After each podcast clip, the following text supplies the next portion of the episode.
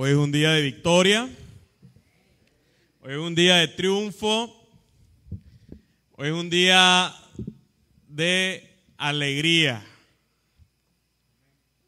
Hoy es el día en que toda nuestra fe como cristiano tiene su fundamento, o al menos el día en que la conmemoramos, porque es un momento que deberíamos de tenerlo presente todos los días de nuestra vida.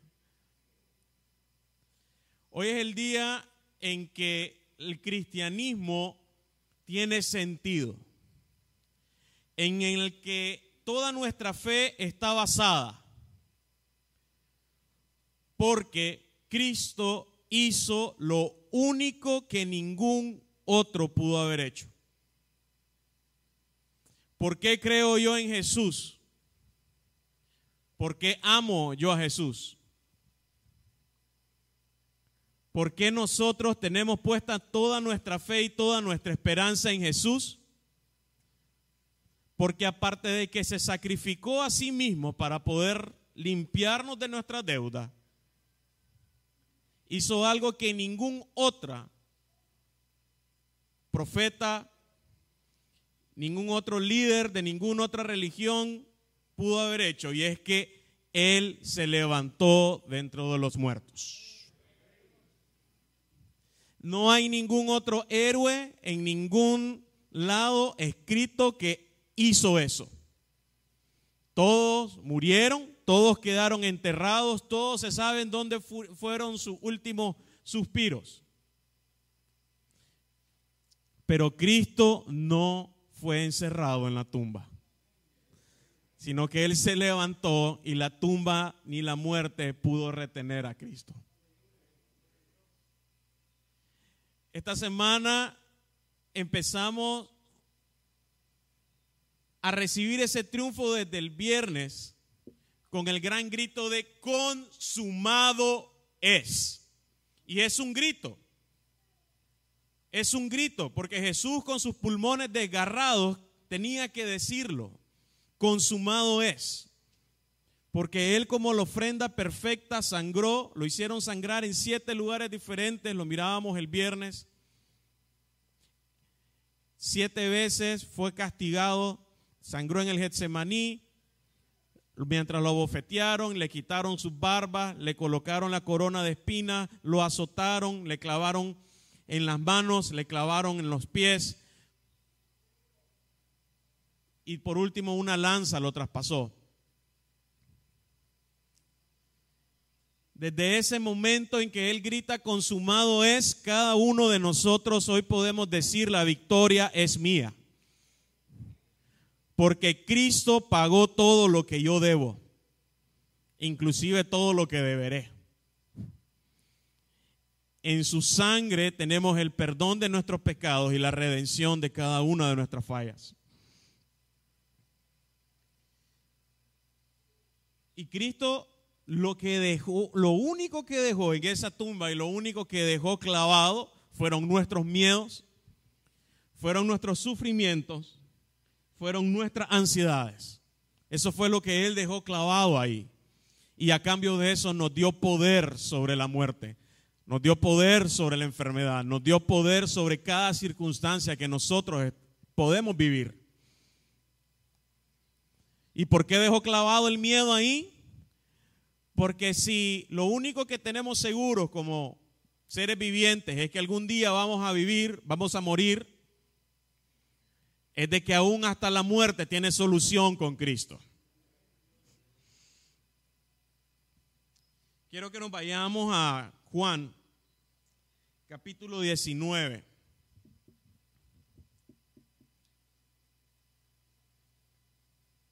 En Juan, capítulo 19, después de que Jesús muere en la cruz, hay un par de discípulos que no son los doce que él había elegido, que piden su cuerpo y van a enterrarlo a un huerto cerca del lugar donde él había fallecido.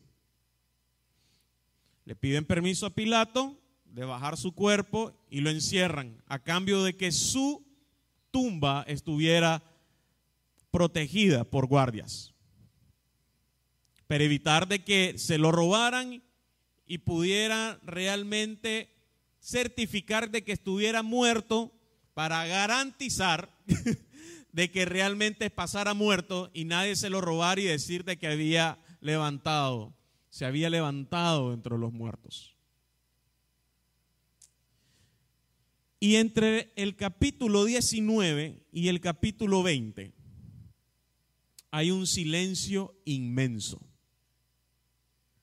A Jesús lo encierran con una piedra, le colocan una guardia y vino el día de reposo.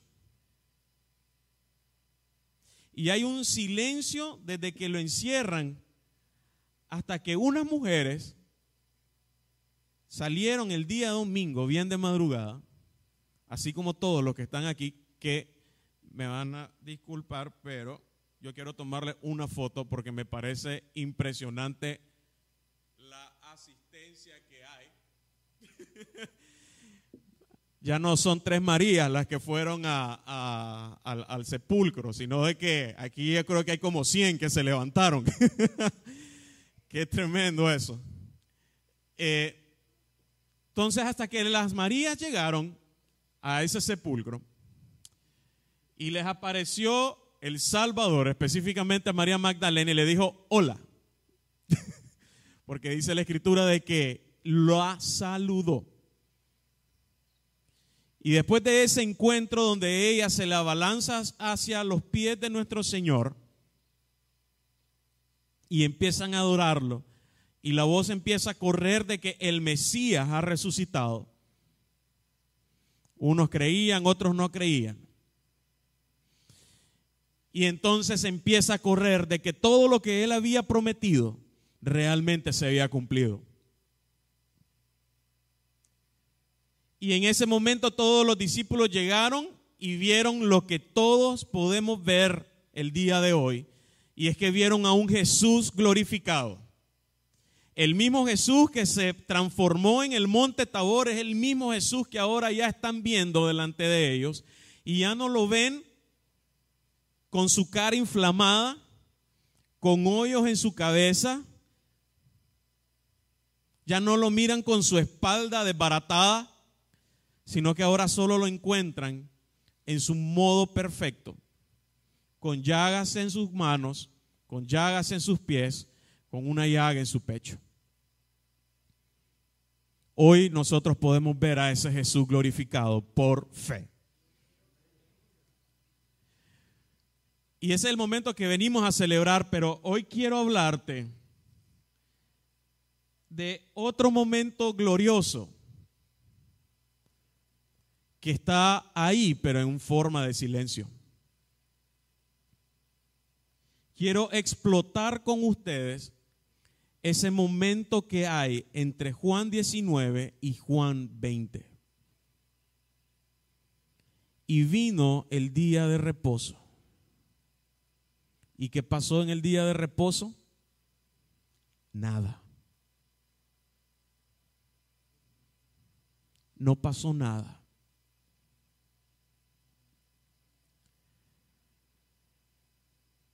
Y ese sentimiento de que no pasó nada y el, en medio del silencio, yo estoy seguro de que cada uno de nosotros podemos entender por qué hubo silencio. Ese silencio es el mismo que cada uno de nosotros experimentamos cuando la persona o cuando la causa o cuando el objeto en el que vos tenías depositada toda tu fe, donde vos tenías todas tus esperanzas puestas, desaparece. Cuando todo lo que vos creías de que era verdad de repente se viene abajo. Es el mismo sentimiento que todos pasamos cuando la persona que más amas en este mundo muere. Cuando puedes ver fallecer a tu mamá, cuando ves fallecer a tu papá, o el terrible dolor de tener que ver fallecer a un hijo o una hija. el mundo se te cae encima cuando tenés que pasar por ese dolor. O cuando la persona que amabas más que a vos mismo de repente te dice, hasta aquí nomás llegamos, tenemos que terminar. Y tenés que romper esa relación. O cuando a las puertas de tu matrimonio llega el momento o llega la palabra del divorcio. Cuando era la palabra que no esperabas encontrar, que no esperabas que algún momento llegara y de repente las pláticas dejan de ser solo pláticas y negociaciones y de repente ya se volvió el papel que tenés que firmar en frente de vos. O cuando has pasado demasiado tiempo soltero y sentís de que la persona idónea nunca va a llegar a tu vida. Y todas las personas anteriores te han decepcionado, te han maltratado, te han humillado y han jugado con vos. Cuando el tiempo del desempleo te está agobiando demasiado y el empleo que vos querías o que necesitas tampoco llega. Para mis jóvenes estudiantes que están aquí, o cuando está el tiempo de estar en el colegio se vuelve demasiado abrumador por todo el bullying y el abuso emocional que a veces hay que pasar y de repente llegar al colegio se vuelve más una tortura que una bendición de aprendizaje. Y para los que se están graduando, bachillerando, cuando el tiempo de que vos estás esperando la beca para poder estudiar y volverte profesional no llegó,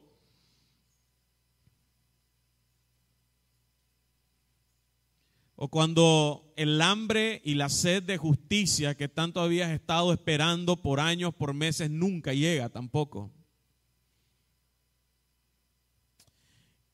Ese es el mismo sentimiento, multiplicado no sé por cuánto, lo que los discípulos empezaron a sentir. Cuando la persona con la que convivieron por tres años seguidos, murió. Cuando la persona que lo abrazaba y lo recogía en su pecho, cuando la persona de que le enseñaba cómo sanar enfermos, cómo multiplicar los panes y los peces con las manos alzadas hacia los cielos, que pasaba todos los días de su vida enseñándoles acerca del perdón, del amor y del servicio y de la verdad. Cuando la persona que les enseñó a resucitar a los muertos, de repente tiene que pasar por el mismo proceso de tener que bajar a la tierra. Ese es el mismo sentimiento que ellos vivieron. Su fe, su esperanza fue puesta en prueba. Y no solo su fe y su esperanza, sino que también su miedo lo hizo que se fueran a esconder. Miedo que también nosotros enfrentamos cuando tenemos que ir al doctor y tal vez escuchar el diagnóstico que no queremos escuchar. O recibimos el diagnóstico que no quisiéramos escuchar de un hijo, de un hermano, de una hermana, de tu papá, de tu mamá, o cuando tenés que ir a la entrevista o retirar los papeles finales para saber de que si realmente ese trabajo es tuyo, ese es el mismo temor que tuvieron los discípulos de realmente ir y dar un paso más porque ellos se escondieron por temor, porque ni siquiera tuvieron el valor de poder bajar a su Señor y enterrarlo.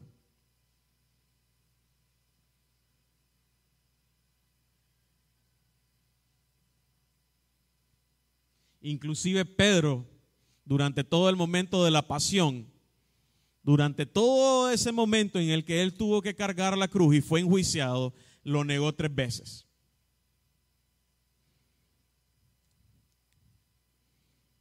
¿Acaso nosotros no hemos hecho lo mismo? Y más de alguna vez también nosotros lo hemos negado. Hemos perdido inclusive la esperanza en la iglesia. perdimos la esperanza en algún hermano, perdimos la esperanza inclusive en nuestra propia fe.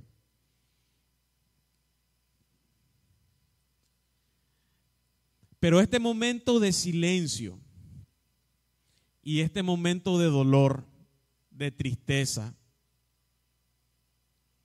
no es todo lo que está sucediendo mientras los discípulos están así, con el mundo en sus hombros, o al menos eso es lo que sentían.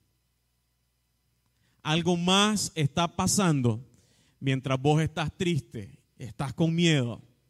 Algo más está pasando mientras vos crees que no hay salvación para vos. Algo más está pasando cuando crees de que el punto de este mundo es igual al punto de Dios. El final de este mundo no es el mismo final que Dios tiene para tu vida. Porque todo lo que viene de Dios, todo lo que viene de Dios tiene tres etapas, hermanos la etapa del suceso, la etapa de tu prueba.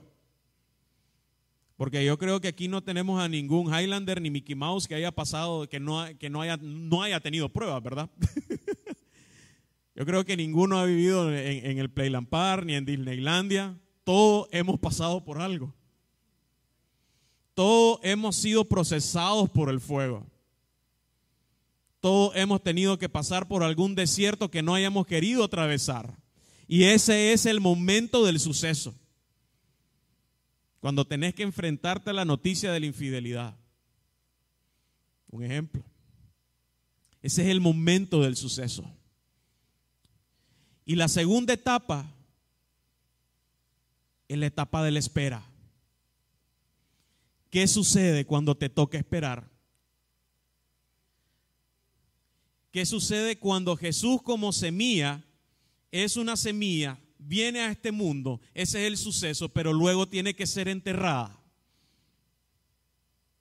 Ese es el momento de la espera donde tenemos que ser enterrados, tenemos que ser procesados.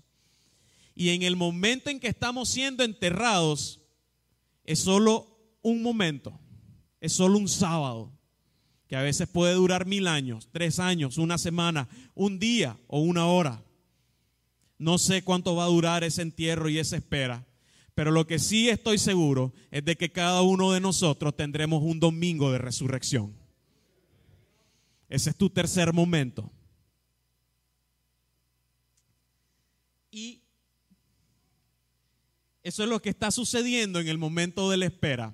Porque quiero decirte, no sé en qué de los ejemplos que yo te he dado estás pasando ahorita. Tiempo de enfermedad, tiempo de desempleo, tiempo de luchas familiares, tiempo de desesperanza, tiempo de ansiedad, tiempo de temor, no sé qué tiempo estás pasando ahorita, pero yo lo que sí te puedo decir es de que Jesús, su silencio no significa que no esté trabajando, porque cuando Él aún está en silencio, Él está trabajando. Y te quiero explicar que Jesús estuvo haciendo mientras sus discípulos estaban acongojados de miedo en una esquina. Nosotros como cristianos lo que nos identifica es un credo que se le llama el credo niceno-constantinopolitano. Se lo repito no, porque a mí también me cuesta. niceno-constantinopolitano. Se hizo en dos concilios el concilio de Nicea y el concilio de Constantinopla. Mis hermanos que son más estudiados me pueden corregir. Levanten la mano, pónganse de pie, que aquí todos estamos para aprender. Y una de las frases que dice ese credo, que nos identifica a todos como cristianos, y prácticamente es la confesión de que creemos en un Dios trino, Padre, Hijo y Espíritu Santo. Y en una de las frases de este credo dice, y Jesús descendió a los infiernos y al tercer día resucitó entre los muertos. Y quiero explicarte qué pasó ese sábado, porque también en sábado hay victoria, hermano. Lo que pasó ese sábado lo encontramos en Salmos 16 del 10 al 11. Mis hermanos de medio son rapidísimos con eso de, la, de las citas bíblicas. Salmos del 16, del 10 al 11. Y dice así eso, porque no dejará mi alma en el Seol, ni permitirá que tu santo vea corrupción. Me mostrará la senda de la vida en tu presencia y plenitud de gozo, delicias a tu diestra para siempre. David también fue profeta y lo que él está visionando es de que aún en medio de la muerte, aún en la tierra de los muertos, Jesús no va a dejarte ahí. Filipenses 2.10. Filipenses capítulo 2, del 10 al 11. Para que en el nombre de Jesús se doble toda rodilla de los que están en los cielos y en la tierra y debajo de la tierra. Y toda lengua confiese que Jesucristo es el Señor para gloria de Dios Padre. Amén. Aleluya. El último, Efesios 4, del 8 al 9. Por lo cual dice, subiendo a lo alto, llevó cautiva la cautividad y dio dones a los hombres. Y eso de que subió, ¿qué es? Sino que también había descendido primero a las partes más bajas de la tierra. Amén. Amén. Esos son los versículos que prueban lo que Jesús está haciendo mientras esperamos. Jesús empezó a resucitar desde el día sábado. Su presencia gloriosa fue a lo más fondo de la tierra, donde estaban todos los muertos que no lo habían conocido, y fue, los les predicó, lo evangelizó, lo salvó y se lo llevó con él. Y eso es justamente lo que está haciendo con vos en ese momento en el que vos estás esperando. Él bajó para liberar a todo el que estaba prisionero y cautivo y le fue a hablar palabras de vida eterna. Él se hace cargo de nuestra salvación aun cuando no lo vemos. Él hace camino en medio de la muerte. Todo temor es arrancado toda oscuridad se va en el amor de Cristo. Él nos rodea y nos libera de la angustia con cánticos de liberación. Él nos libera de la decepción, de la ansiedad, de la tristeza, del hambre. Y toda hambre y sed es saciada en el nombre de Jesús. Porque el Señor resucitó. Porque su victoria está en Él y Él triunfó sobre la muerte y tu vergüenza, mi vergüenza, porque Jesús es más grande que cualquier pecado, Jesús es más grande que cualquier vergüenza y es más grande que cualquier muerte y cualquier tumba. Y por eso es de que, oh muerte, ¿dónde está tu aguijón y sepulcro? ¿Dónde está tu victoria? No hay, porque Él venció sobre la muerte. Y aun cuando no lo ves, Él está preparando tu victoria. Él está haciendo camino donde no lo hay. Él está preparando el camino para poder llegar a los hijos, tus hijas que todavía no conocen de Él. Él está preparando ese camino. Él está preparando el camino para que seamos saciados de, justicia. Él está preparando el camino para que podamos ver la solución a cualquier problema de matrimonio. Él está preparando el camino para que vos veas la solución a tu enfermedad. Él está preparando el camino para protegerte de todo ataque que quieran hacer contra vos.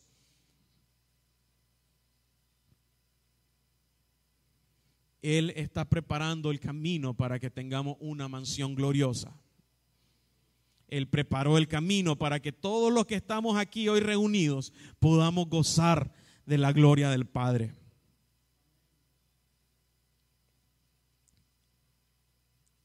Y entonces nos quedamos con Efesios 4:9. Y cuando ya terminó de bajar, inclusive le fue a hablar a su antecesor David, llegó el momento de ascender. Y en el momento en el que ascendió, Él se nos aparece hoy domingo para darte la confirmación de que lo que te había prometido es verdad. Lo que él, si él te prometió de que ibas a tener un hijo, él lo va a cumplir. Si él te prometió que tu familia sería salva, él lo va a cumplir. Si él te prometió de que sería sano, él lo va a cumplir. ¿Por qué? Porque él lo hace todo completo. Él no hace nada a medias porque Él completará la obra que Él empezó. La obra que Él está haciendo en tu vida, Él la va a completar y vos vas a poder disfrutar de esa resurrección con Él.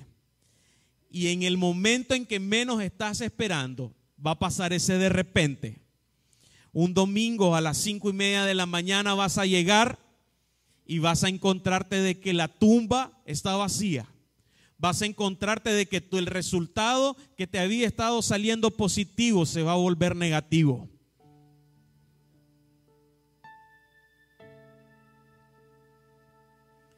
Y entonces Jesús, por amor a los que todavía estaban con miedo, ascendió. Ascendió para buscar a Pedro Ascendió para buscar a María. Ascendió para buscar a Carlos. Ascendió para buscar a Isaac. Ascendió para buscar a Karen. Ascendió para buscar a Roberto. Ascendió para buscar a Rosa.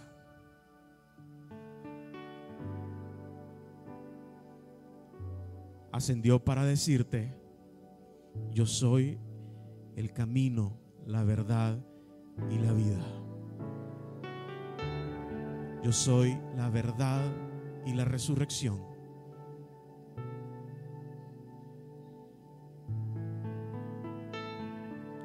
¿Por qué buscas entre los muertos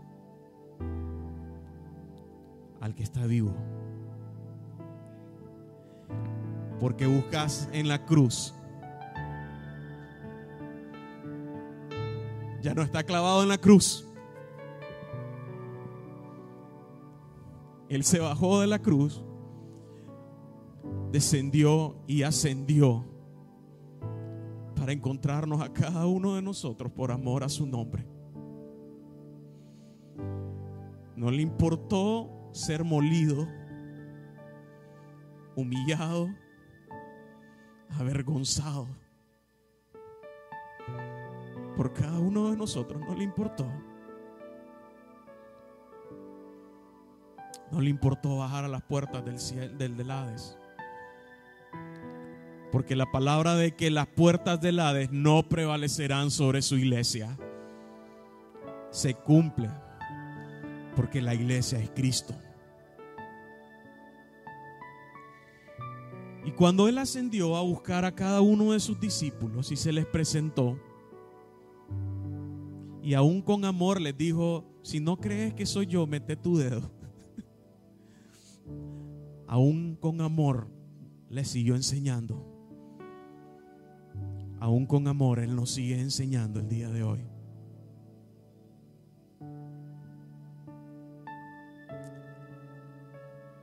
¿Y por qué? Porque Él quiere darte la paz y la tranquilidad de que ni la muerte podrá separarte del amor de Cristo. Él quiere darte la seguridad de que ni lo alto, ni lo bajo, ni lo ancho, ni lo angosto podrán separarte del amor de Cristo. Él quiere darte la seguridad y él quería darle la seguridad a sus discípulos. Hey, yo pasé por esto. Ustedes también van a poder pasarlo Porque cada uno de sus discípulos, sus apóstoles, ninguno murió de viejo, solo Juan, esperamos. Pero todos ellos fueron torturados, decapitados, crucificados al revés. Todos ellos experimentaron la gloria de Cristo y también experimentaron el poder de su resurrección. Y nosotros también vamos a experimentar ese poder de resurrección. Así que hoy les digo en esta mañana, no tengan miedo, porque Él dice, yo estaré con ustedes hasta el fin del mundo. no tengan miedo, porque Él resucitó. No tengan miedo, porque Él vive. Cristo vive en nosotros. Ponte de pie, vamos a orar.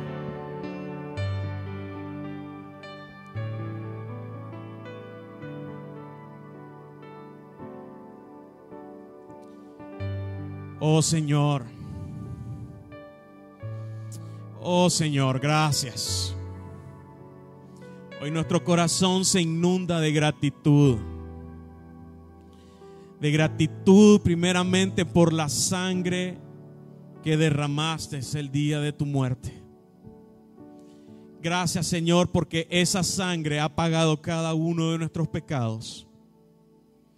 Gracias Señor porque tu sangre tiene poder. Tiene poder para salvar y tiene poder para limpiar no solo nuestro exterior, sino también para limpiar nuestra conciencia, nuestro interior. Hoy te pido que tu sangre nos cubra, Señor, a cada uno de nosotros. Hoy te pido de que tú cubras, Señor, con tu perfección esta iglesia. Hoy entregamos a ti, Señor, toda carga y toda suciedad y todo pecado. Hoy te la entregamos a ti. Hoy te entregamos cada sábado que estamos pasando, cada momento de espera cada momento de prueba, hoy Señor queremos entregártelas. Y hoy queremos tener la seguridad de que vos estás trabajando por cada uno de nosotros.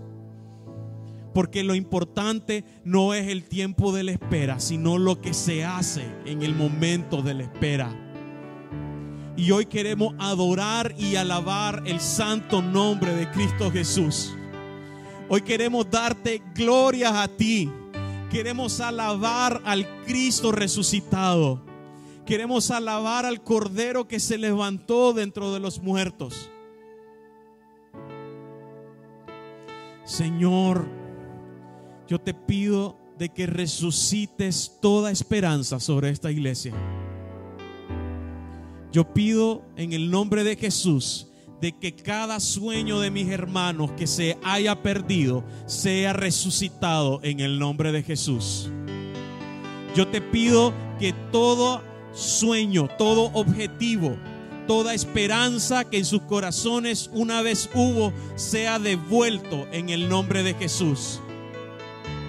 Que toda relación dañada y fracturada que haya sido robada por el enemigo en el nombre de Jesús sea renovada y restablecida en el poder de Cristo Jesús. Hoy yo te pido que cada mente sumida en la ansiedad, en la tristeza y en el, en el miedo, hoy Señor sea resucitada y renovada en el nombre de Jesús. Hoy yo te pido, Señor, de que toda esperanza hacia la enfermedad, de ser sano hoy sea resucitada. Hoy yo te pido para que cada joven, Señor, pueda soñar en grande, sabiendo que en medio del silencio vos estás preparando su camino. Yo te pido por cada adulto, Señor, para que todo lo que ellos habían soñado lo vean cumplido en sus vidas. Que todo propósito entregado en sus vidas sea dado hacia ellos en el nombre de Jesús que puedan disfrutar de sus hijos, de sus nietos, Señor, y ver cómo ellos sobrepasan lo que vos les has entregado en sus manos. Yo te pido en el nombre de Jesús de que tú resucites en cada hogar, en cada familia. Y que podamos experimentar y conocer a Cristo y experimentar el poder de su resurrección en nuestras vidas. Quiero conocer a Cristo y experimentar el poder de su resurrección con Él. En el nombre de Jesús hemos orado. Amén. Aleluya. Él vive.